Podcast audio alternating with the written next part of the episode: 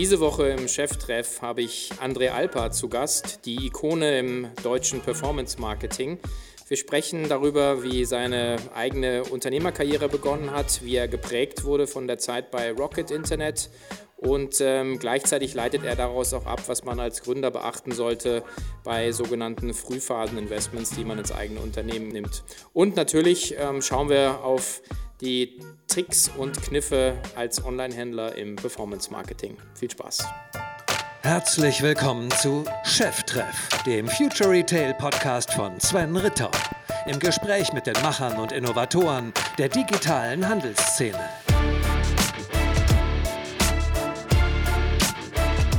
Herzlich willkommen zu einer neuen Ausgabe von Cheftreff, heute aus der Hauptstadt und ähm, ja, mit einer echten Legende aus dem Bereich Performance Marketing, der ähm, aktuell nicht als Entrepreneur in Residence, sondern als Entrepreneur in Elternzeit ist. Ich freue mich sehr, hier mit André Alpa zu sitzen. Hallo André. Hallo, hallo.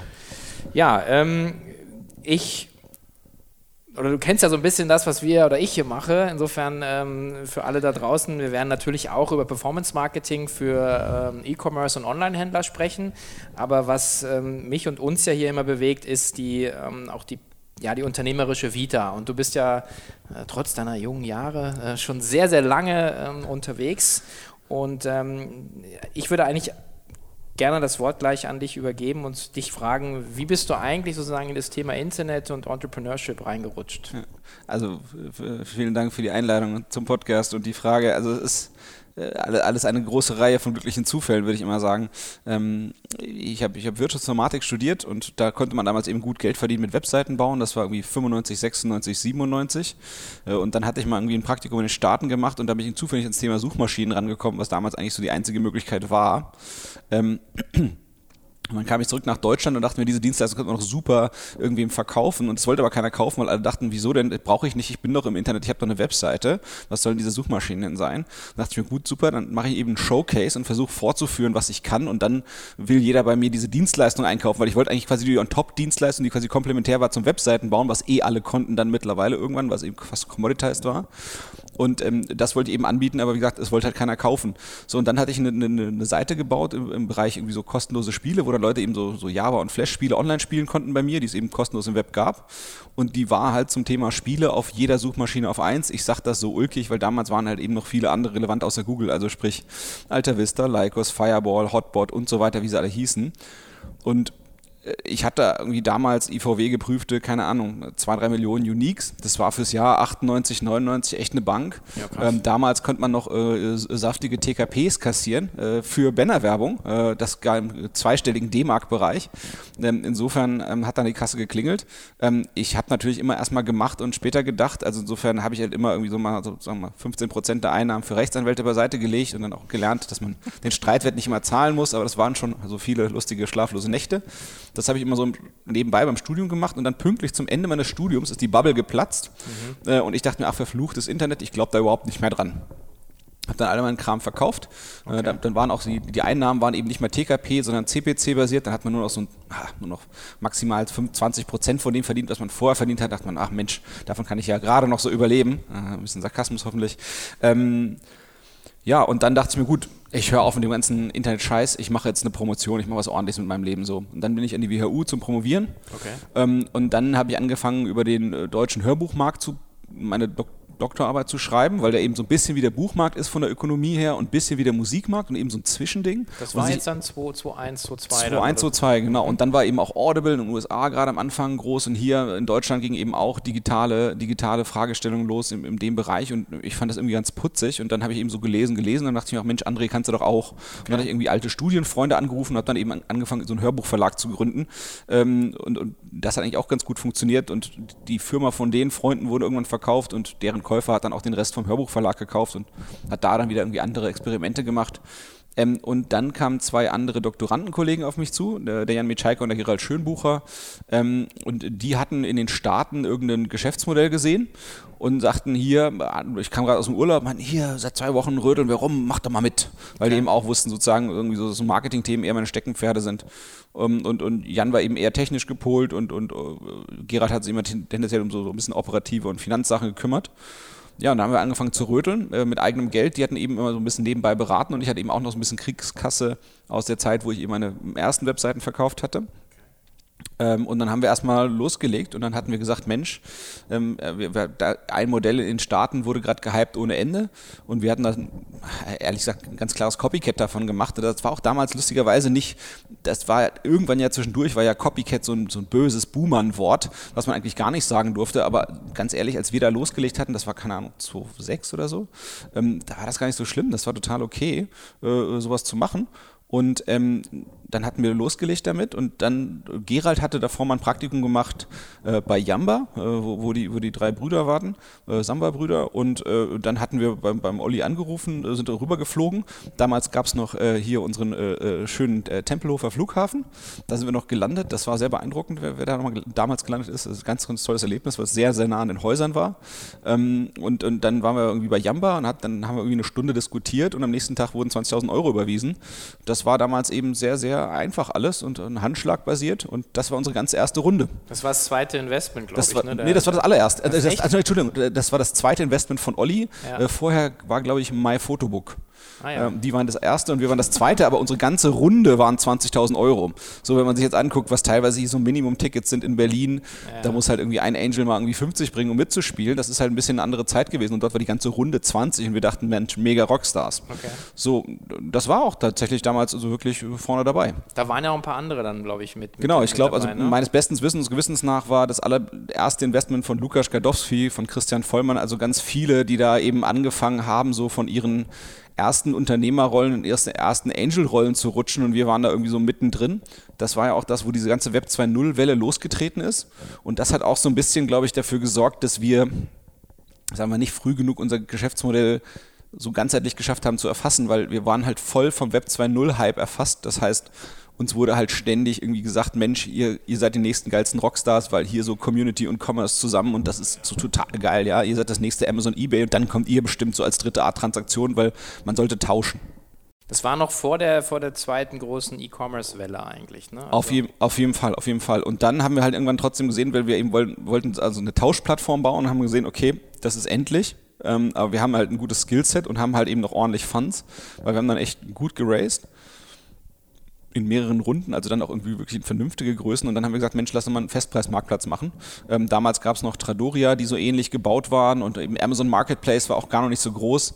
Ähm, und Tradoria ist irgendwann an Rakuten gegangen, auch für einen signifikanten Bereich. Und da gab es eben noch mal so zwei, drei andere Player in dem Bereich. Also es gab es Vorbilder auch nochmal mit Price Minister in Frankreich, die ja auch sehr, sehr groß sind, auch irgendwann an Rakuten gegangen sind. Ähm, genau, und dann haben wir da eben äh, dran rumgedoktert und ich habe aber irgendwie, ich hatte halt noch relativ viele Affiliate-Einnahmen nebenbei. Und ähm, das war irgendwie intensiv und war vom Setup her, hatte ich halt irgendwann das Gefühl, nicht mehr das Richtige für mich. Und dann gab es, ähm, gleichzeitig war ich halt äh, freundschaftlichen Kontakt mit dem Klüngel, ähm, ähm der damals eben sozusagen die Rocket gemacht hat und da ist in einem Gespräch, in einem gemeinschaftlichen Urlaub mal irgendwie die Frage gestellt worden, was willst du denn später mal machen? Und da habe ich gesagt, hm, das, was ihr macht. Ähm, und äh, dann bin ich darüber quasi ein Jahr später ungefähr zur Rocket gekommen. Ähm, ich glaube, ich war da so ungefähr, keine Ahnung, 25. oder 30. Person so grob.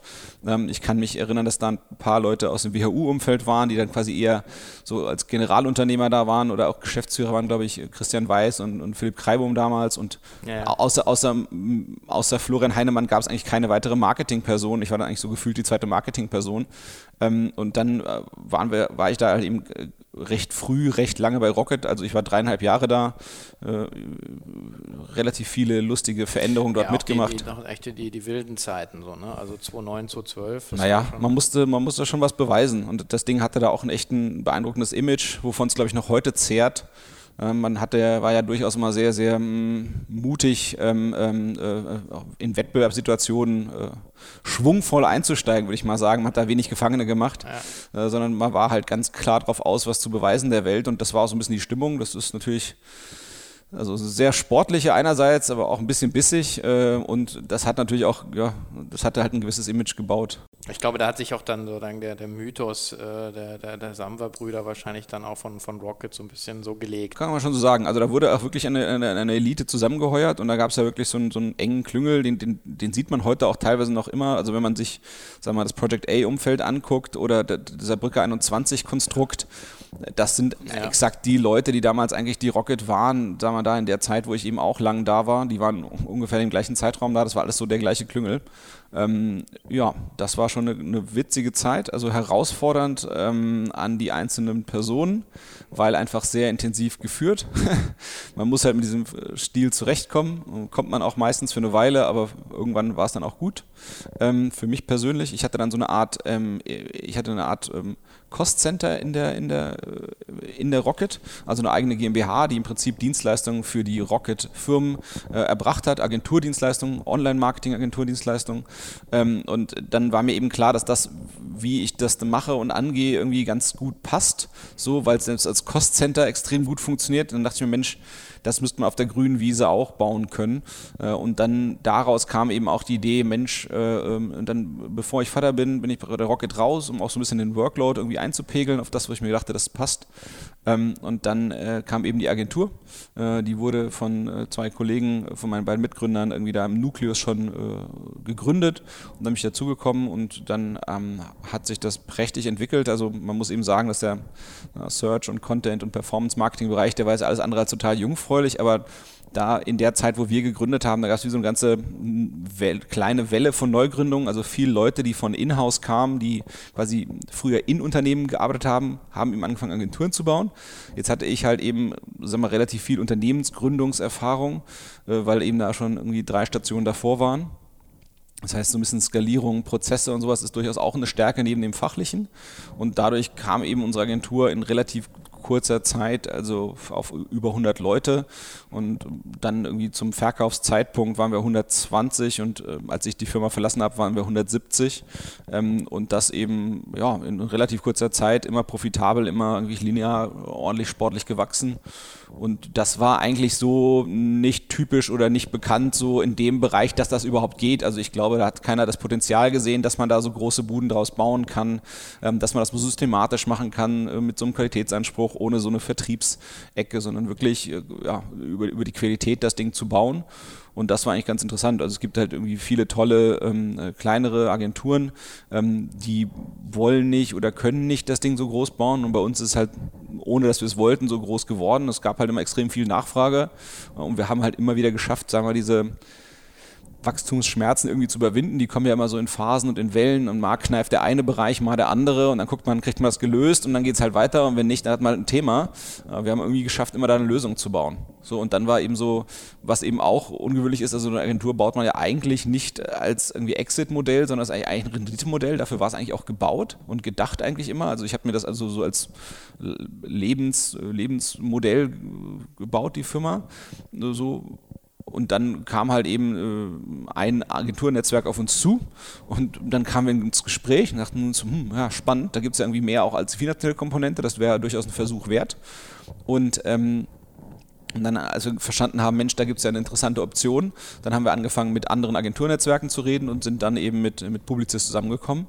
Ja, genau. Und das, dann, äh, dann bin ich, dann war quasi die Earn-out-Periode und ja. die ist jetzt quasi durch.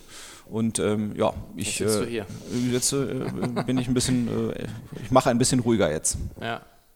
Wobei das nicht mein Eindruck ist, den hatten wir vor im Vorgespräch schon angesprochen, aber äh, André wird es natürlich besser wissen.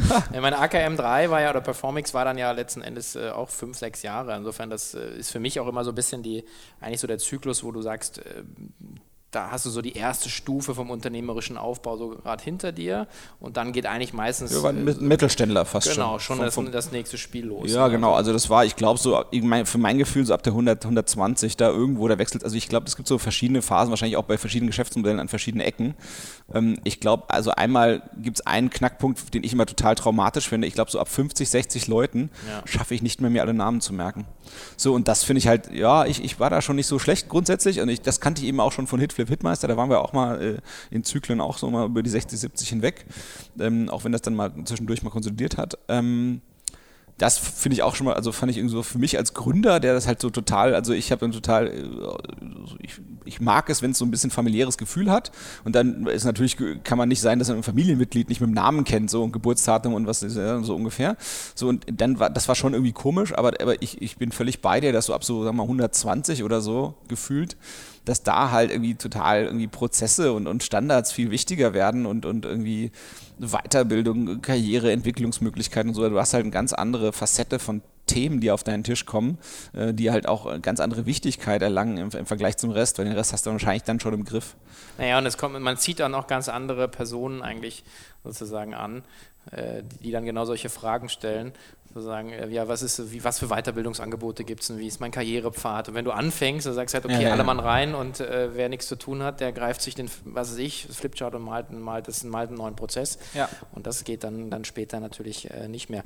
Das, das, stimmt, was du sagst, das, das, das wird wahrscheinlich jetzt in meiner Abwesenheit sich sicherlich verändern, weil die, weil die Firma nochmal einen anderen Reif- und Entwicklungsgrad gerade nimmt, weil sie ja zusammengelegt wurde mit dem Team aus Düsseldorf und das jetzt wirklich echt ein Teil von einem Konzern ist, aber sozusagen, solange ich die Zügel in der Hand hatte, war das schon so, dass die meisten im Führungsteam selber großgezogen wurden in der Firma und meine beiden anderen Geschäftspartner, Gründungspartner waren Mitarbeiter von mir von Hitflip.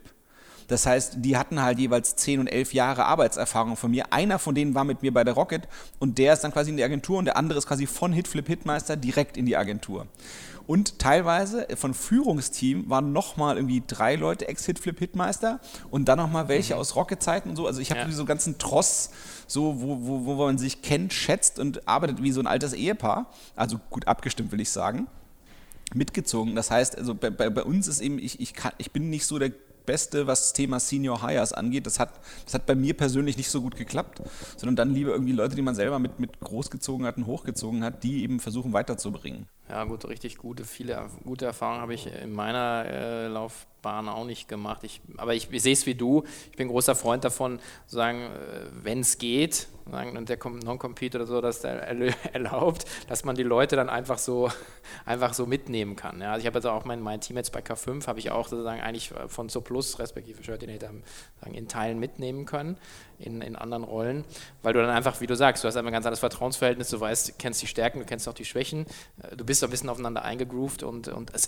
äh, egal was es kostet, es erleichtert halt ungemein die Aufbauphase, weil du halt einfach Fehler äh, nicht machst, ja, wenn du sagst, du holst irgendwelche externen Leute rein. Ja, ich meine, das, das, was Neues aufbauen, ist ja Unsicherheit an sich und die Menschen sind ja auch, wenn du sie nicht kennst, Unsicherheit an sich und im Prinzip ja. nimmst du da einen Freiheitsgrad raus, auch wenn er dich vielleicht mal im Gehalt ein bisschen mehr kostet. Ne? Also das ist halt die Chance da. Ja, ich glaube auch, also gibt ja mal den, den A-People ist, glaube ich, auch von, von äh, aus, aus, der Seminararbeit von Olli, Olli Samba. A-People, hire A-Plus-People. Ähm, aber man kann es ja übersetzen, wie man will. Ja? Ich, also, ich habe irgendwie Jim Collins, mag ich halt ganz gerne sozusagen irgendwie first who, then what, weil du kannst ja mit, mit, jedem, mit jeder geilen Truppe kannst du alles machen. Ja, ja. Pivot muss man eh die ganze Zeit, also anpassen, hinterfragen muss man eh die ganze Zeit bei allem. Was ein gutes Stichwort ist eigentlich, weil Hit-Flip wurde dann ja dann äh, doch äh, recht schnell zu Hit-Meister. Ja. Ähm, also im Prinzip dieses Tauschbörsenmodell Richtung Marktplatz, gewachsen, gedreht, gepivotet, wie auch immer. Normaler Gang der Dinge, früh absehbar oder sozusagen einfach gut reagiert? Ja, also jetzt sozusagen im Nachhinein ist das ja alles ein Happy End und da kann man drüber schmunzeln, weil man muss eben sehen, ähm, Hitmeister hat Gerald äh, weiter gut geführt und geschafft, eben an die Metro-Gruppe an Real zu verkaufen. Das ist jetzt die Basis für real.de und real.de geht, glaube ich, ziemlich geil ab. Das heißt, man muss ja faktisch sagen, im Nachhinein war das ja eine Story mit vielen, vielen Höhen und Tiefen und auch echt tiefen, tiefen und, und lustigen Höhen. Ähm, aber die hatten Happy End. Insofern darf man darüber jetzt nicht heulen.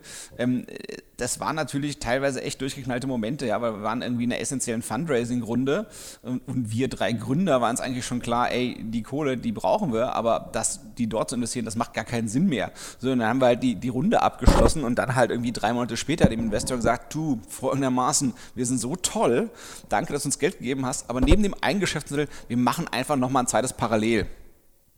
Okay. Und das ist jetzt erstmal ein total, kein total geiler Pitch. Da muss man auch eben sagen, dass an solchen Sachen damals eben Olli noch selber mit im Gespräch war. Und dann hat uns eben solche Schützenhilfe auch gerne geholt, damit der dann eben für uns, mit uns, mit diesem Investor gesprochen hatte, der da eben essentiell Geld reingetan hat. Das war irgendwie Tiger Global, also so ein gigantischer, also wirklich, also milliardenschwerer irgendwie äh, äh Fund aus, aus den Staaten, äh, der sonst in total geile Bude investiert hat und, und eben auch bei uns.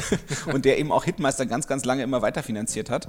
Ähm, also das war irgendwie ja, irgendwie, irgendwie durchgeknallt, also in dem Moment und aber cool, weil es eben doch am Ende ein Happy End hatte. Ja, und wir sind halt viele, viele Erfahrungen reicher geworden da. Aber ja, wir haben einfach gesehen, das Ding ist halt endlich und äh, dieses ganze Tauschmodell, die waren halt mega hip. Also da gab es halt Dutzende, ja, in jedem Land. Das Witzigste war noch, dass wir irgendwie quasi den Marktführer aus UK gekauft haben für total überschaubares Geld, aber die hatten halt so eine Facekeeping-Story für sich und ihre Gründung. Und dann hatten wir selbst als Hitmeister hatten wir auch noch einen anderen kleinen Marktplatz gekauft, auch als Facekeeping-Modell, sagen wir vom Preis her jetzt eher äh, für, für den Gründer damals. Ähm, also das heißt, wir haben auch noch ja, so M&A gemacht. das ist eigentlich voll peinlich, das zu sagen, ja, weil dafür kann man irgendwie ein schönes Auto kaufen. Das war alles total überschaubar, aber es war halt eine schöne Story. Weißt du, der Marktführer aus Deutschland kauft den Marktführer aus äh, UK und das gibt den großen europäischen Leader und so. Also Wahnsinn, ja. Aber man hat gedacht, dieses Tauschen funktioniert. Das Problem ist am Tauschen und das unterschätzt man immer. Also ich glaube, es gibt noch ein paar Modelle davon, aber also an dem Tauschmodell, so wie wir es betrieben haben, du brauchst halt Leute, die nicht nur kaufen und verkaufen wollen, sondern auch, die noch kaufen und verkaufen wollen in gleicher Menge. So, und das ist am Ende dann eine ganz, ganz kleine Schnittmenge. So, und das, das, das, das macht halt einfach nicht, der Markt dafür ist halt nicht groß genug, um dahinter halt was richtig Komplexes, Geiles zu machen. Dafür so, aber sozusagen dann lieber äh, Head-on-Head mit, mit Ebay und Amazon Marketplaces zu gehen, war dann die ja, Idee? War, ja, aber ich meine, der Markt, also erstmal waren Ebay damals noch total die Helden und Amazon noch nicht so klar in die Nase vorn wie heute.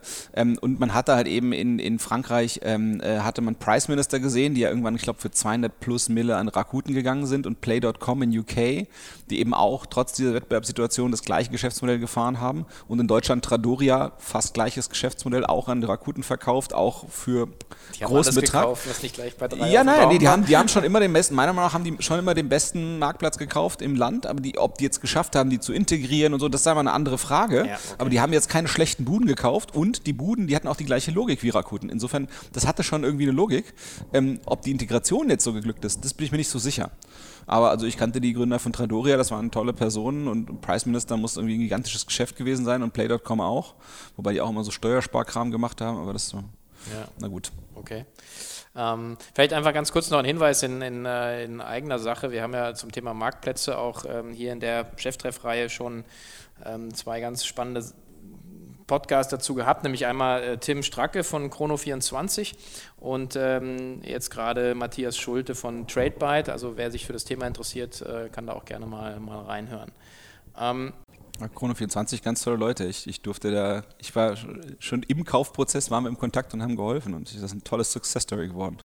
Ja, das ist ja ähm, auch, was der Tim da erzählt hat, fand ich auch mal so, äh, einfach nochmal wieder einen kompletten Perspektivwechsel eigentlich zu sehen, dass du sagst, okay, äh, klar, du kannst gründen, ja, oder du kannst auch sagen, äh, oder ich kaufe halt was, was da ist. Und selbst ja. wenn es teuer ist, ist dann wieder das Thema Senior Hires oder Senior Team mitnehmen. Ja.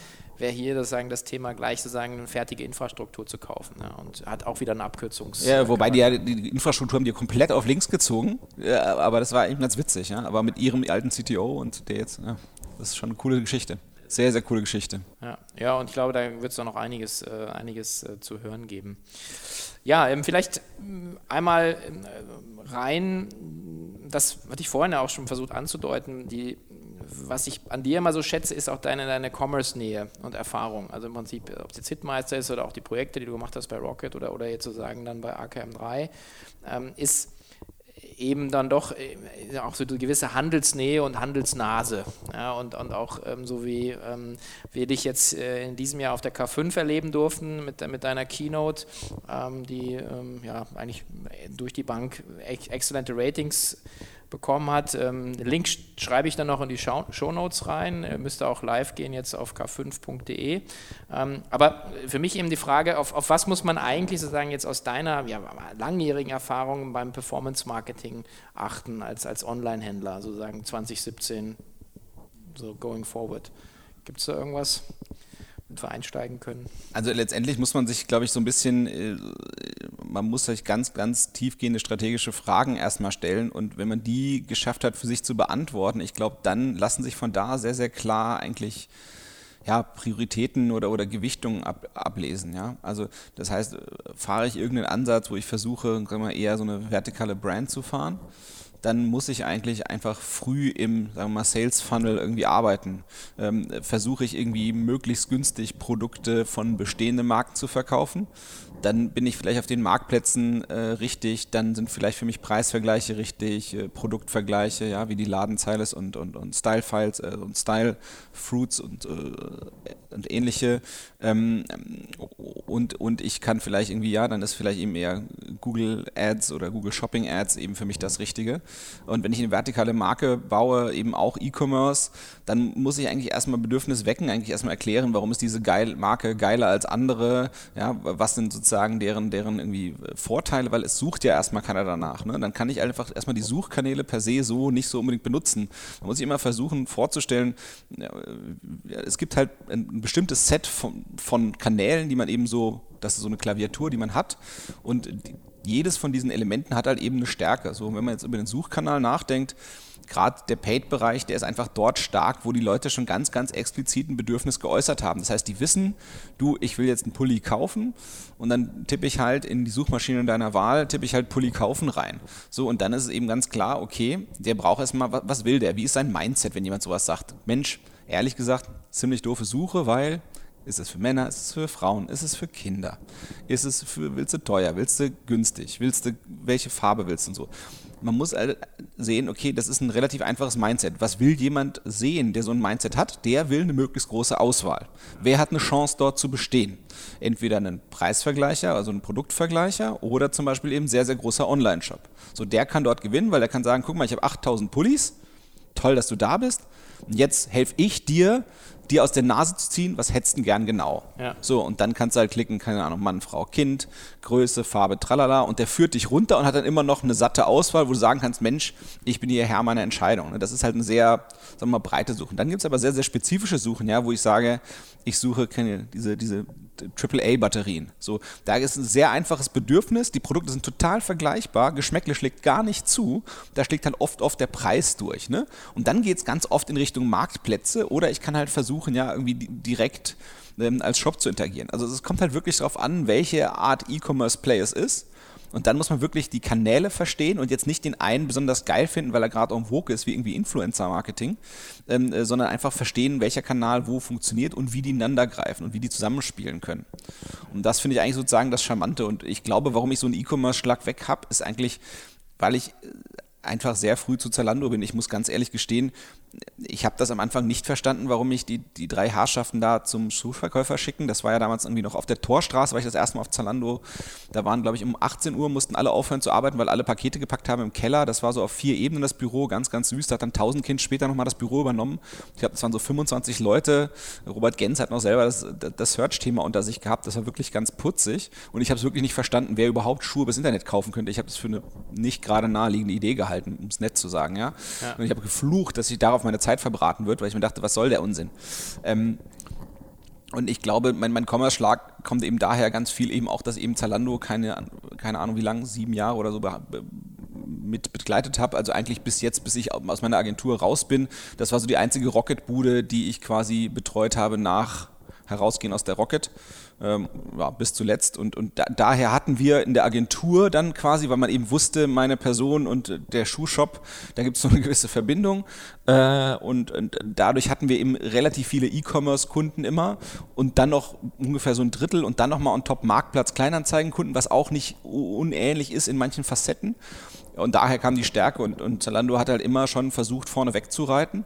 Ähm, und äh, was eben damals fantastisch war an der Chance, ähm, ähm, daran zu arbeiten, ist, dass eben ja, dem, dem Fachmann gesagt wurde, was hättest du gerne? Und nicht, äh, dein Budget für das Jahr, da, da, da, da, da, da, da, da, jetzt mach mal das Beste damit, so was eben so klassischerweise leider ist, sondern es wurde eigentlich eher gesagt, Gewinn, was brauchst du dafür? So, dann kannst du halt echt, dann kannst du so, jetzt mal Schwung holen. Und äh, eben weil das Thema eben äh, noch bei Geschäftsführung aufgehängt war, konnte man da halt eben relativ stark durch, äh, durchregieren, möchte ich mal sagen, durch die ganzen Sachen. Und das ist schon echt cool. Und ähm, trotz des Wachstums, finde ich, hat da, da die Bude immer noch sehr, sehr, ist immer noch sehr, sehr agil auf dem Thema. Und ich glaube, man konnte halt immer dadurch, dadurch hatte man halt eben immer sehr, sehr große Erfolge auf dem Kanal. Äh, Search im Allgemeinen, beide Search-Kanäle, weil die eben ganz viel zusammengearbeitet haben, auch was Landingpages und so angeht, weil das einfach vom Mindset her ganz ähnlich ist. Ja, wenn du geile Lösungen baust, die dir für SEA taugen, kannst du die im SEO mit benutzen und umgekehrt. Du musst einfach irgendwie Lösungen finden, die die, die Spezifität des Kanals abfackeln. Oder wir haben halt immer auch geguckt, okay, was machen eigentlich Affiliates? Wo, wo gewinnen die Traffic? Ja, was können wir für den Search-Bereich dafür lernen? Und, und das hat halt immer extrem eng zusammengearbeitet. So, das heißt, man war eben ganz klar hinten im Funnel am Arbeiten und einfach versuchen, maximal dort abzuernten hatten. Ähm, und das hat immer so gut geklappt. Und dadurch war man halt eben auch sehr mutig, ja, weil man eben große Erfolge hatte, konnte man halt eben sagen, hier, vertraut mir mal bitte, gib mir mal x zigtausend Euro, wir machen jetzt das da, das wird der nächste große Kill. So, und das, das hat halt eben gut geklappt. Du hast dich dann auch, sagen, gerade auf solchen Projekten wahrscheinlich auch ein bisschen weiter nach vorne gearbeitet. Das Thema Content ist ja jetzt äh, auch noch nicht so alt. Das ist richtig. Sozusagen eigentlich auch, auch, du ja selber auch sozusagen mit, mit Noblego oder Cigar Max, also sozusagen ja selber auch ein Projekt hast, sozusagen, wo du mit, mit spielst, ja, wo du auch Skin in the Game hast. Aber das ist so ein bisschen auch, auch das, so was Neues, so, so ein neues Bouquet, was eigentlich aufging ne, in dem Thema. Ich glaube, es ist, also das, eine ist diese Opportunität, das ist so, wie du sagst, aber das zum einen, ehrlich gesagt, wurde man auch von den Suchmaschinen dahin geprügelt, ja, weil die haben irgendwann gesehen, okay, es gab halt eine Zeit lang, da konnte man halt mit relativ wenig relativ viel ausrichten und das, das, das war halt nicht deren Sinn der Sache. Die wollten halt, die, deren, der Sinn der Suchmaschine ist schon, das, was die gerne hätte, äh, ist halt die besten Ergebnisse vorne zu haben. So, und wenn du halt mit mittelprächtiger Arbeit nach ganz vorne kommst, dann, dann machst du eigentlich nicht das, was die gerne wünschen. So, insofern wurden die halt besser da drin, Qualität zu unterscheiden und dann musste man halt anfangen, stark ins Qualitätsthema zu investieren. Und man hat eigentlich, also wenn man halt offen dafür war äh, und äh, im Performance-Marketing-Bereich muss man immer offen sein für Veränderungen, eigentlich immer orten, okay, was funktioniert eigentlich nicht mehr von dem, was gestern noch funktioniert hat und was könnte morgen funktionieren, was jetzt vielleicht ein bisschen funktioniert. Und man hat eigentlich gesehen, es wird einen großen Schwenk in Richtung Qualität geben. Ja. Und dann musste man halt den Mut haben oder die Besessenheit oder die verrückte Idee, statt 2 Euro auf etwas zu investieren, anfangen 200 Euro für das gleiche Ding zu investieren, nur eben auf einem ganz anderen Niveau. Und in großer Skala und auf vielen Ländern.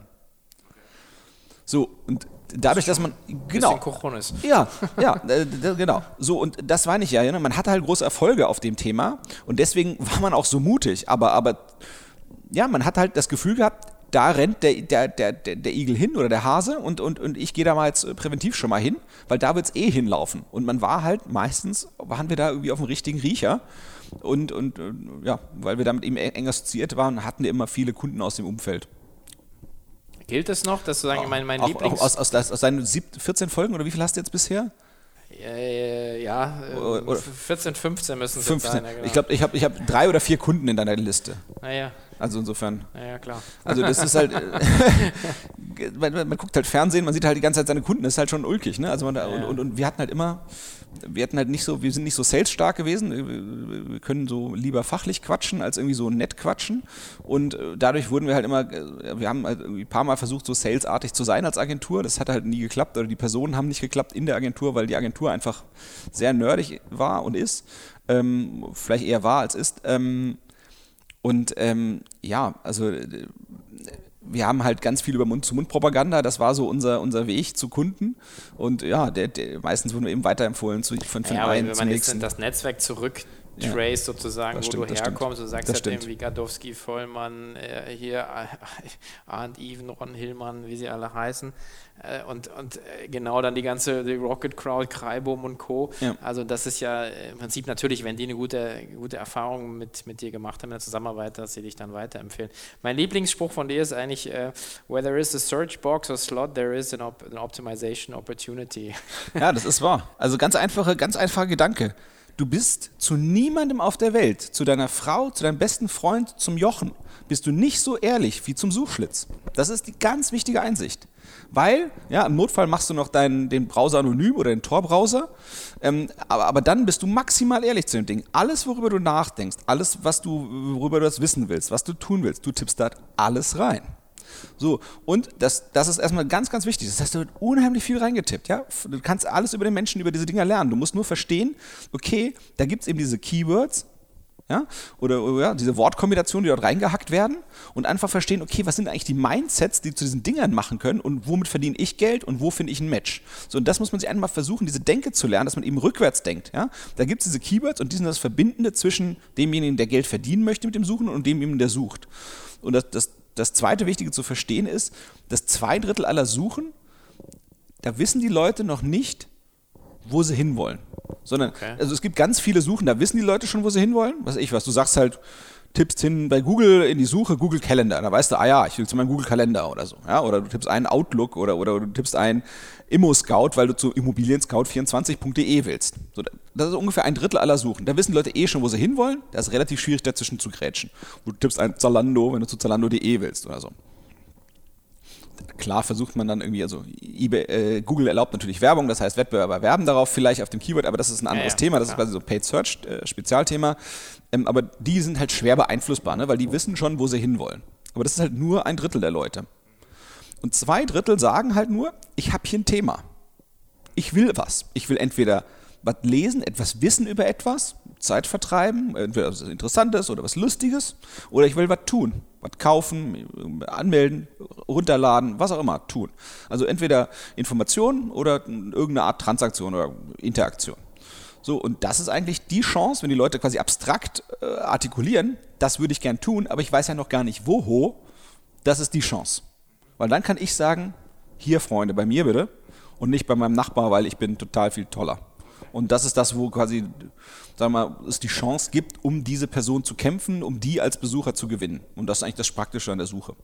Die sind halt ganz viel un, unfestgelegt, die haben ein Bedürfnis, die artikulieren das und die artikulieren das extrem ehrlich und extrem so, wie sie halt denken. Ja, manchmal ist es auch gar nicht so geil und dann merken sie, okay, ja, ich muss meine Suche mal verfeinern und dann, okay, jetzt, jetzt versteht die Suchmaschine, was ich will und immer kann halt der Werbetreibende im Endeffekt oder derjenige, der dem hilft, sagen, guck mal hier, hier am besten und nicht woanders. Ja, was ich, äh, was jetzt auch aus, aus sagen, äh, Merchant-Sicht, äh, was ich man immer für mich sehr plastisch war, waren diese, diese Screenshots von, von, von einer Google-Ergebnisausspielungsseite. Ganz am Anfang war sozusagen keine Werbung, kein Paid, gar nichts drauf. Und du hast, wenn du auch selbst auf fünf oder sieben warst, hast du noch eine reelle Chance gehabt, irgendwie gefunden zu werden. Das hat sich ja massiv geändert das war für mich eigentlich so ein, so ein, so ein, Shift für, für letzten Endes, äh, wie ich meine Ressourcen sozusagen als, als, als, als, Werbetreibender, als Merchant ausgebe. Nur heute äh, gibt es ja sozusagen, übersehe ich einen Trend, aber es gibt ja zwei große Fragen für mich. Das eine ist das, das Device, also mit was, wo, wo, von wo aus geht die Suche, mit welchem Gerät. Äh, und ähm, die, die Frage sozusagen der, der Sucheingabe. Ja, sozusagen ist es eben, wie du sagst, ich tippe es ein, oder ich spreche es rein. Ja. Sind das die beiden sozusagen großen Fragen, die, du, die man sich heute noch stellen muss?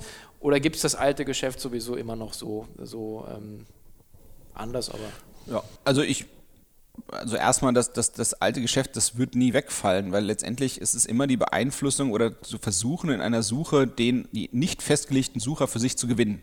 Das bleibt immer die Fragestellung.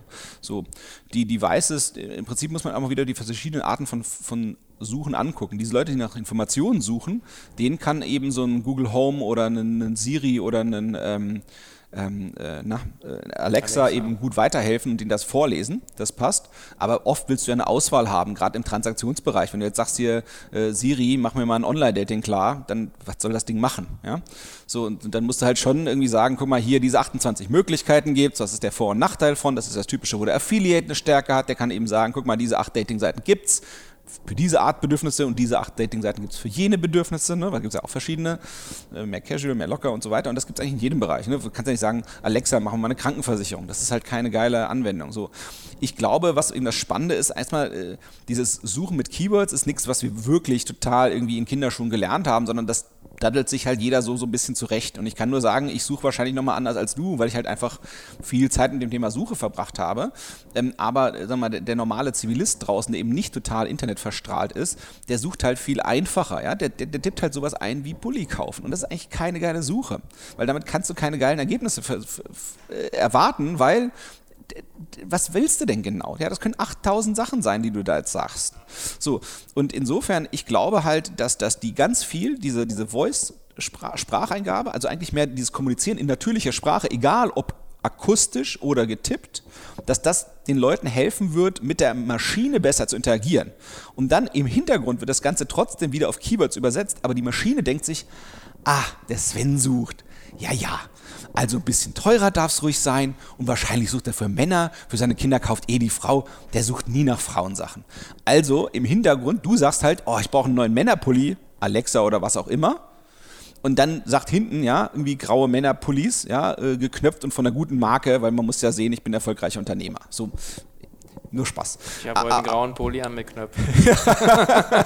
Irgendwoher müssen meine total kreativen Ideen ja herkommen und meistens von dem, was ich gerade sehe. Ähm Alles klar. Genau. Also ich will sagen, also ich, ich finde, ich, ich freue mich über, über bessere äh, Mensch-Maschine-Schnittstellen, weil der Google-Schlitz, ja, wenn viele Leute, die das das erste Mal, wenn du das Chance hattest, die das erste Mal zu beobachten, die tippen dann kompletten Satz ein mit einem Fragezeichen dahinter. Menschen möchten nicht mit Keywords suchen, die möchten eigentlich so reden wie mit anderen Menschen. Und das ist eigentlich das, was sich ganz geil verändert, weil wir können eben nicht so geil mit Keywords unsere Bedürfnisse artikulieren und ich glaube, die Maschinen lernen hinzu, wie sie unsere normale, natürliche Sprache übersetzen können in das, wie sie funktionieren wirklich. Okay, das heißt, und das die, ist die, da die ein Gewinn. Ausspielung der Ergebnisse ist dann ja die entscheidende Frage. Die Ausspielung der Ergebnisse wird ähnlich sein, aber der versteht besser, was du willst. Und du kannst mit dem Ding halt eher so reden wie mit einem Menschen, statt Pulli suchen. Sondern wenn du mich fragen würdest, würdest du sagen, hier André, wo ist denn irgendwie ein gutes Bekleidungsgeschäft hier? Wobei ich jetzt echt kein Modepapst bin, aber sind Meinst nah du am Kudamm, da Pulli oder geht's. ein Pulli, genau. okay. Genau. So, aber ich will sagen, das macht total Sinn und ich glaube, das ist ein Hinzugewinn. Ähm, ansonsten ist immer so, weißt du, die, die, die Suche also wird, wird so regelmäßig totgesagt wie nur etwas. Ich muss darüber immer nur schmunzeln, weil ich mache das jetzt seit gefühlt irgendwie Ewigkeiten. Du hast immer noch das Thema Adblocker, du hast monströse Preise im Paid-Bereich, ähm, äh, du hast eben äh, etliche Trends, wo du eben sehen kannst, okay, jedes Mal, wenn irgendwie eine Tür zugeht, dann gehen irgendwie zwei andere auf, von denen eine irgendwie als richtig ergiebig erweist. Ähm, heutzutage hast du halt irgendwie riesenspannende Themen im Bereich App Store Optimierung. Äh, Wir hatten irgendwie zuletzt durchgeknallte Sachen wie so Optimierung im, im Fire äh, TV Store, also diesem diesem äh, der Fire TV, dieses äh, Amazon-Produkt für den Fernseher und dann gibt es ja dort auch einen App Store und dann kannst du dort auch optimieren. Also Ja. es gibt halt, Ja, ja. Wie, wie, es wird glaube ich wieder bunter, so ein bisschen wie es früher war, ja, also zu Prä-Google-Monopol-Zeiten, wo du eben nachdenkst über Amazon-Optimierung, YouTube-Optimierung und je nachdem, welchen Content du für welchen Zweck in jeder welcher Phase des Verkaufsprozesses eben an den Kunden bringen möchtest, arbeitest du einfach, einfach da mit verschiedenen Tools. Und insofern, es wird halt bunter, komplizierter, aber ich finde es wieder lustiger. Es geht gesagt. schneller auch vor allen Dingen. Ne? Also ich finde so das Fire. TV oder jetzt zu sagen, wo du einfach dann sagst, jetzt wie es jetzt vor ja, drei Monaten aussah und Ja. jetzt, wo ich dann sage, okay, krass, jetzt gibt es permanent Werbung, alles wird angespielt. Ja, oder denk mal Podcast, ja. Also eigentlich, du hast jetzt deinen ollen Cheftreff-Podcast, aber ehrlich gesagt, du bist in Konkurrenz mit irgendwie Podcasts von mindestens fünf Freunden von dir, wo du sagst, Mensch, eigentlich hätte ich gern deren Hörer und meiner ist ja viel besser. So, das heißt, eigentlich müsst du überlegen, wenn die, entweder die Leute wissen von deinem Podcast, dann suchen sie Cheftreff. Und aktuell ist es garantiert noch so, dass mehr über diese Marken läuft, also die, mehr, dass die Leute eh schon wissen, was sie wollen. Aber über die Zeit, wenn die Leute mehr generischer suchen, dann sagen die, okay, Business-Podcast oder Internet-Gründer-Fuzzi-Podcast oder Ja. Online-Händler-Podcast. Und dann willst du eigentlich deinen auf Platz 1 haben und nicht irgendwen anderen, weil du sagst, nee, nee, ich bin der eine, ja, der Highlander, ne?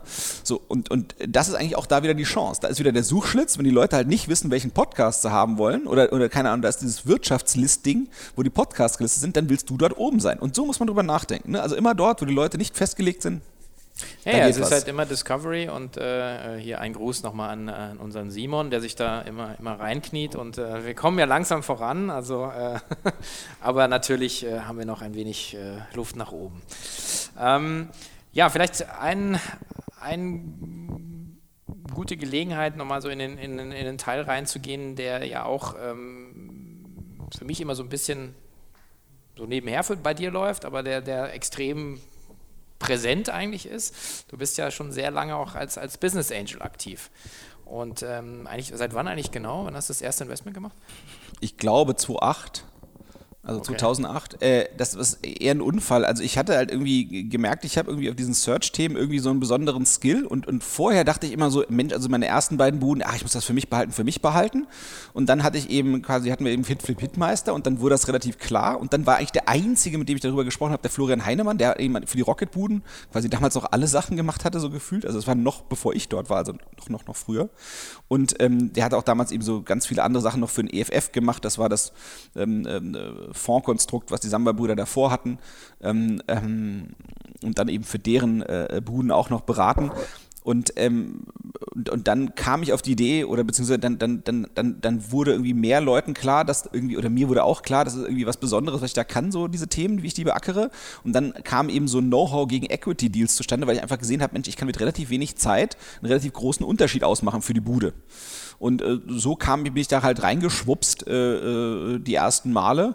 Ähm, und dann habe ich eben halt manchmal auch so ein bisschen Geld investiert, manchmal eben nur Zeit. Und das konnte ich mit meinem, sagen wir mal, Gründertum irgendwie vereinbaren, dass ich da eben ab und zu mal irgendwie mit jemandem zusammen mich telefoniere oder zusammensetze. Ähm, ähm, das war ganz lustig. Und bei der ähm, Rocket, da gab es ja so einen erlauchten Kreis, äh, im Prinzip eben die, die, erwähnten, ja, diese Saarbrücke 21 Klüngel oder der, der Project A Gründungskreis Klüngel. Da hatte man, äh, und ich war eben äh, Teil von diesem kleinen, äh, feinen Grüppchen, da hatte man eben den Deal, dass man äh, ähm, ähm, äh, einen Teil der Vergütung äh, des Salärs in Cash bekommen hat und einen Teil in Anteilen. Das, das heißt eben ein, ein, ein, guter, also keine Ahnung, einige Firmenbeteiligungen stammen eben auch aus der Rocket-Zeit. Ähm, ähm, Ladenzeile zum Beispiel, was verkauft wurde, daran hatte ich Anteil. Das war natürlich fantastisch und auch ein fantastisches Gründerteam und da waren auch noch viele andere tolle Leute involviert. Ähm, ähm, jetzt aktuell mit das Spannendste sind sicherlich irgendwie E-Darling, die jetzt quasi mit diesem durchgeknallten Ding da jetzt an die Börse gegangen sind, wo die eben ein kleines börsennotiertes Unternehmen äh, mal, mit dem fusioniert sind, aber ja. das alte E-Darling Elite Singles Team ist drei Viertel vom Ganzen. Das heißt, ähm, äh, das ist auf jeden Fall spannend und ich habe auch noch Home 24 Anteile. Da hoffe ich auch, dass das nochmal riesengroß wird. Philipp, ähm, trotz, trotz aller Unkenrufe. genau. Ja. Ähm, ja. insofern bin ich da, also das war extrem spannend auch von dem Vergütungssetup, aber das war natürlich auch ein ganz kleiner Kreis, Leute. Und das war ehrlich gesagt auch nur am Anfang so wild, also der gerade die Jahre. Danach haben sich die Deals sehr, sehr stark verändert und ja, die ganze Rocket hat sich dann nochmal verändert. Ja, da wurden auch die, die Ticketgrößen wahrscheinlich, äh, wahrscheinlich auch, auch äh, dann ein bisschen, ein bisschen steiler. Die, die Frage ist immer für mich, die ich mich stelle, die ich, ich mich stelle, genau, die ich mich stelle hier. äh, in, so aber ich mache das auch heutzutage noch, aber ich habe immer so ein Love-Hate-Relationship. Also ich habe immer mal eineinhalb Jahre, wo ich gar nichts machen mag und dann habe ich wieder, dann stolper ich wieder über irgendwas, wo ich mich schwer zurückhalten kann und investiere dann doch da. Okay. Also ich habe da jetzt nicht so eine total festgelegte Strategie, muss ich zu meiner Schande sagen, sondern es ist eher so, so, so eine, so eine Verliebtheitsding und wie stehe ich dem Thema Venture Capital gerade wieder gegenüber. Und wie gesagt, das, das, wankelt. Also da bin ich jetzt nicht total stringent in meinem Verhalten. Weil du ja selber sagst, die, die ähm, als, als Business Angel musst du ja ähm, Geld, aber du musst ja eben auch, auch Zeit mitbringen. Und, ähm, ist, also Kommt auf den Deal drauf an, okay. faktisch. Ne? Also es gibt, glaube ich, ich glaube, man muss das relativ sauber sagen. Ne? Die meisten Business Angel Setups, also ich hab, konnte dadurch an viele Cap Tables und viele Firmen reingucken, jenseits der Arbeit nochmal. Ähm, die meisten äh, Investoren bringen nichts, keinen Mehrwert. Weder Angels noch VCs noch sonst was. Das ist einfach die absolute Ausnahme. So. Und wenn vorgesehen ist, dass jemand wirklich Arbeit reintut, dann muss man das irgendwie ganz, ganz klar äh, durchdeklinieren, wie das funktionieren soll. Sonst funktioniert das überhaupt nicht. Ne? Sonst gibt es halt ein schönes Versprechen vorneweg und nichts hinten dran und alle sind nicht so ganz happy damit. Ja, bei dir ist natürlich die Value Proposition natürlich schon klar, Performance Marketing, genau. Super Excellence Know-how. Ähm, bringst du das dann immer mit rein oder, oder, oder nee. nur, wenn es part of the deal ist? Genau, man muss eh ganz klar, weil es weil, weil es wäre auch total unfair, wenn ich quasi genauso zahle wie alle anderen und dann soll ich noch Zeit on top investieren. Finde ich jetzt so nicht ganz fair, aber man kann ja sich finden, indem man sagt, okay, ich mache das und das und auch wirklich spezifisch sagen, äh, dieser, diese, diese Menge Zeit geht damit rein, dafür kriege ich eine andere Bewertung oder so. Das kann man ja machen, wenn, wenn das von Interesse ist, aber ich habe jetzt auch gar nicht ehrlich gesagt danach so getrachtet, äh, weil ich wollte jetzt eigentlich nach den intensiven Jahren durchaus mal erstmal ein bisschen äh, ruhiger machen. Also ich mache jetzt, du hast ja gesagt, ich bin in Elternzeit, was stimmt zum einen, zum anderen mache ich halt noch viele Sachen, die mir einfach Spaß machen. Das heißt mal, mal auf einer Konferenz quatschen oder mal so einen ollen Podcast aufnehmen. Ähm, äh, das finde ich halt schon unterhaltsam oder mal was schreiben oder irgendwie so ein kleines Buchprojekt oder so. Das macht mir halt Spaß, weil ich einfach die, die Materie ewig kenne und liebe und, und, und einfach Spaß habe, das, das Thema irgendwie voranzubringen und so mich intellektuell zu beschäftigen. Ähm, weil meine Kinder sind im Kita-Alter, da sind jetzt die Gespräche noch nicht ganz so herausfordernd. Das ist zwar mein Hauptzeiteinsatz, aber ich brauche brauche nochmal irgendwas, was meinen Kopf kitzelt. Und das besorge ich mir eben so. Insofern bin ich quasi in Elternzeit, aber ich habe eben noch Hobbys und das ist eben. Okay. Mein alter Beruf ist mein neues Hobby, so würde ich das vielleicht erklären. Okay.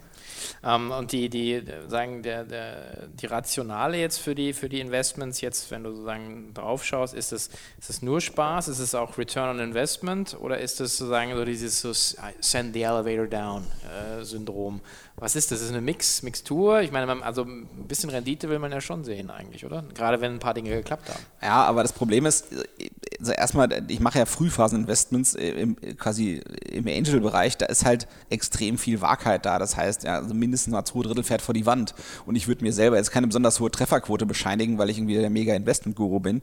Ähm, ich, ich bin tendenziell von Personen oft begeistert und habe immer das Gefühl, Mensch, das kann auch achtmal pivoten.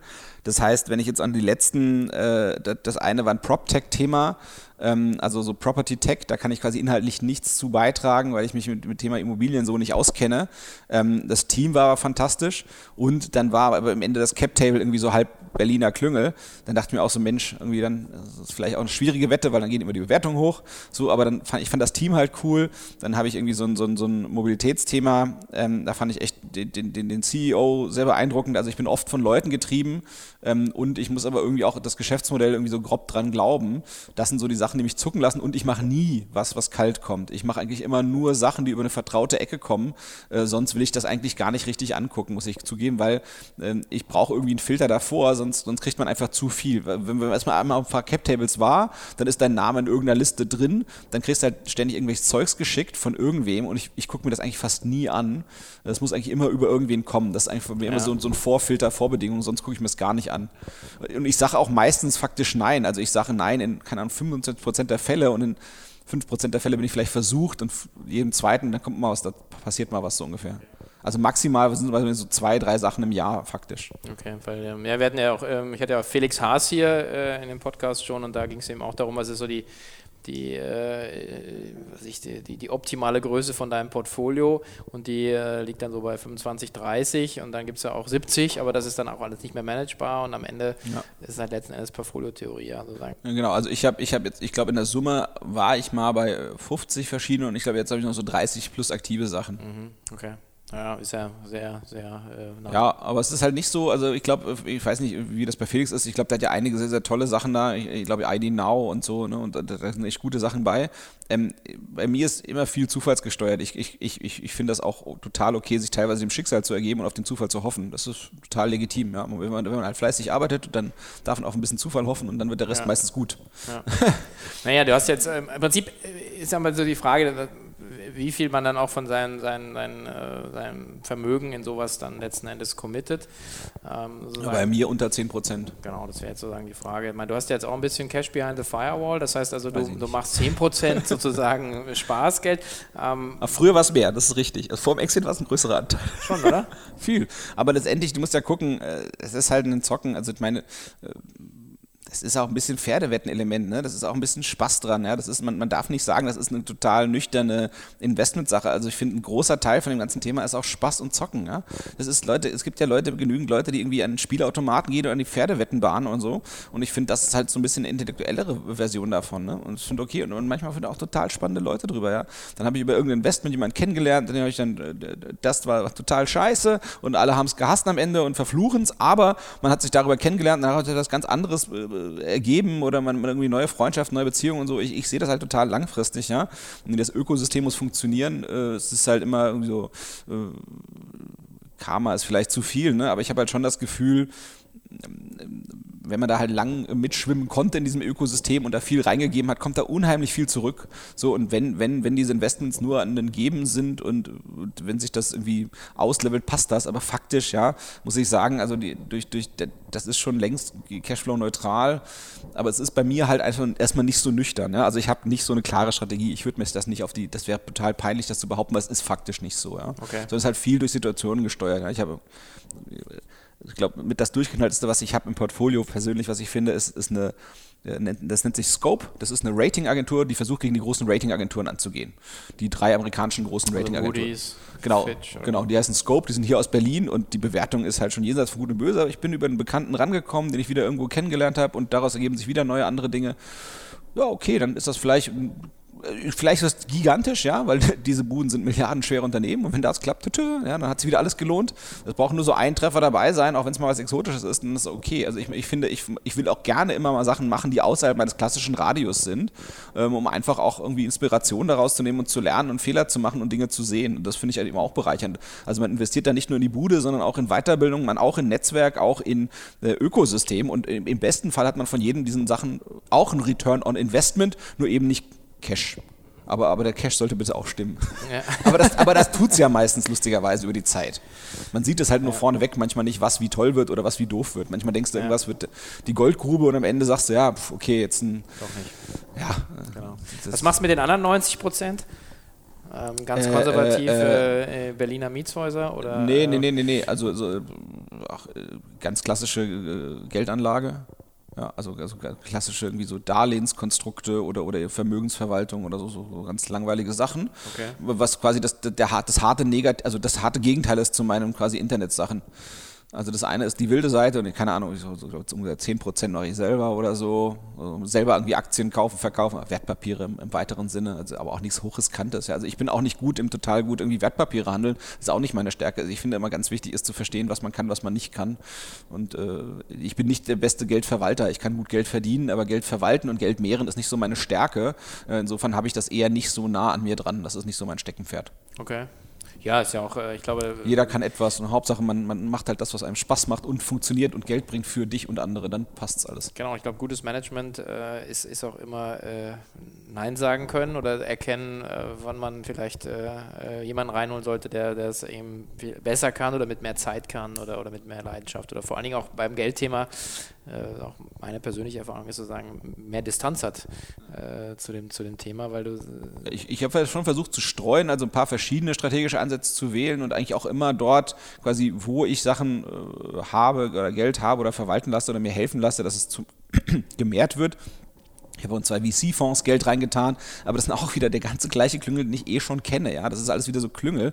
Äh, zum einen glaube ich, ich kriege da wieder das Geld raus plus noch ein bisschen mehr. Das macht das, das, das wird aber nicht mein Leben verändern. Aber gleichzeitig finde ich es halt auch eben gut, dass es dieses Ökosystem gibt. Ja, das eine ist Capnemic, äh, mit dem Jojo Binbrücke habe ich früher immer schon Sachen gemacht. Das andere ist eben Project A.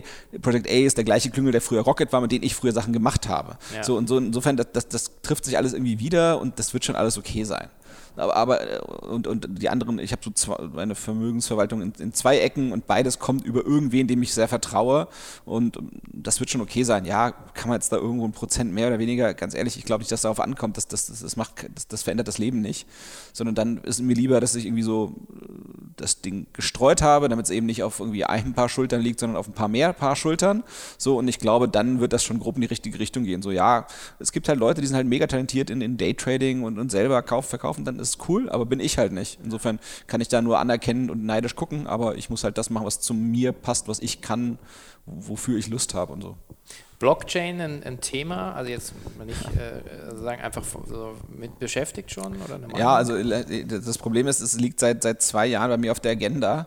Ähm, ähm, ich habe ich habe ich habe ich habe nie bisher nicht den Einstieg gefunden, so wie ich ihn gebraucht hätte und habe es deswegen gelassen. Ähm, ich ich brauche, ich habe gesagt, ich suche eigentlich einen Nachhilfelehrer, der sich ein, zwei Tage neben mich setzt und aber der darf nichts anfassen, ich muss alles selber machen und der muss mir alles erklären können und dann mache ich das. So, aber das, das habe ich halt so nicht gefunden, wie, wie es mir gepasst hat oder und dann, dann, dann habe ich halt dadurch den Einstieg nicht gefunden. Aber ich habe den Riech eigentlich früh genug gehabt, nur nicht früh genug mir das Setup irgendwie gefunden. Äh, schade im Nachhinein, äh, wäre auch lustig gewesen, kann man auch nur neidisch gucken, aber ganz ehrlich, weißt du, man muss auch gar nicht mit so, so, so, so solchen Hightech-Sachen reich werden, wenn du mal überlegst, äh, ich kenne ich kenn Leute, die haben halt vor zehn Jahren Immobilien in Berlin gekauft, ja, und, und die reden dann über Quadratmeterpreise, dann denke ich mir, fuck, ja, scheiß Gründertum mit Hochrisiko und mega Stress, ja, hättest du da mal irgendwie 100.000 Euro richtig angelegt, wärst du heute halt irgendwie vielleicht genauso weit und, ja. und mit viel weniger Arbeit und Stress. Ja, hättest du dann mal irgendwie drei Mietshäuser in Friedrichshain gekauft oder so, äh, für einen Appel und ein Ei, weil sie eh keiner haben wollte. Ähm, äh, weißt du, man kann irgendwie mit, mit Glück und so kann man halt immer reich werden. Da braucht man nicht irgendwie Blockchain durchdringen. Ähm, ich glaube, ich habe das Thema mittlerweile durchdrungen, aber ich wollte einfach dieses Handwerkliche viel, viel mehr noch nah haben, bevor ich mich daran traue und das hat bei mir eben nicht dafür gereicht. Ja, ganz schöne, äh, ehrliche, äh, äh sozusagen finale Worte. Ich, ich, ich glaube auch, äh, dass, äh, und das zeigt ja dann mal wieder, sagen, dieses Put your money where your mouse ist, dass sagen, man auch einfach auch wenn man die Gelegenheit sieht, mir geht es ähnlich mit dem, mit dem Bitcoin-Thema, ähm, dann zu sagen, man kann darüber reden, aber du musst halt dann auch irgendwie eine Execution haben. Genau das gleiche mit den Immobilienthemen. Ein paar Leute haben es halt gemacht. Oder man kann jetzt auch sagen, wie andere Alpaweit nicht ganz unerfolgreich. Du hast halt auch eine Company nach der anderen aufgesetzt, hochgezogen, bis ins Risiko gegangen man sieht ja immer dann nur, wenn man oben auf dem Berg steht und von äh, 3000 Meter nach unten winkt. Aber man sieht natürlich nicht, wenn man durch, die, durch die, den fiesen Sumpf warten muss. Ja, und äh, man ganzen Fehler siehst du halt auch ja. nicht so. Ne? Die sind natürlich nie so präsent wie das, was erfolgreich geworden ist. Ne? Ich habe genauso irgendwelche Versuche gestartet, die sind vor die Wand gefahren, dann hat man die halt beerdigt, dann ging es weiter. Ähm, ich glaube, man muss halt erkennen, wo seine Stärken sind und dort arbeiten, äh, wo, wo eben irgendwie am besten so selbstverstärkende Effekte hast. Ja, wenn du, du machst einen guten Dienst für Kunden, verdienst dran, die, denen es gut, die empfehlen dich und, und dann pendelt sich das so in ganz, ganz einfachen so, so einem Regelzyklus hoch. Ja, dann hast du schon so einen selbstbeständigen Effekt. Und wenn du sowas findest, das ist eigentlich die Goldgrube. Und wenn man das erkennt, wo seine eigene äh, weil du machst dann Glück und Geld gleichzeitig und das ist super. Also besser geht's nicht. So und dann ist halt sehr einfach, glückliche Mitarbeiter, glückliche Kunden und glücklich selbst zu sein. Das ist schon ganz cool. Aber das muss man auch für sich erstmal finden. Also es ist auch Glück, ob man das findet, ne? finde ich. Aber ich weiß, ich kann zum Beispiel besser halt eben mit eigenem Geld und besser renditeorientiert als wachstumsorientiert und so. Und das hat man sich dann so eingependelt und sich gefunden, wo man so ist. Und jetzt äh, vieles bewiesen, jetzt brauche ich erstmal Pause.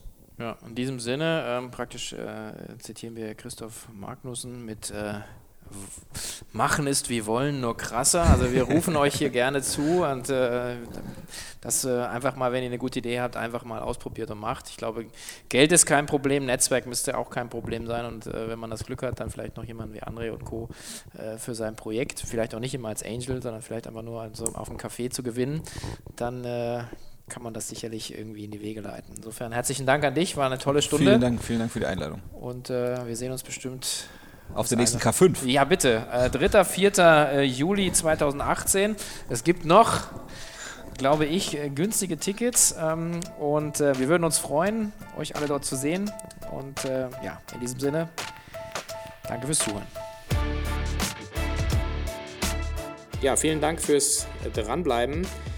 Hier noch ein Hinweis auf den Vortrag von André Alpa auf der letztjährigen K5 2017. Den Link zu seinem Vortrag findet ihr unten in den Show Notes. Und ich möchte noch darauf hinweisen auf den kommenden Podcast, der zusammen mit dem Gründer und Co-CEO von Keller Sports, Moritz Keller, sein wird. Also freut euch drauf und äh, damit ihr es nicht verpasst, am besten den Podcast einfach abonnieren.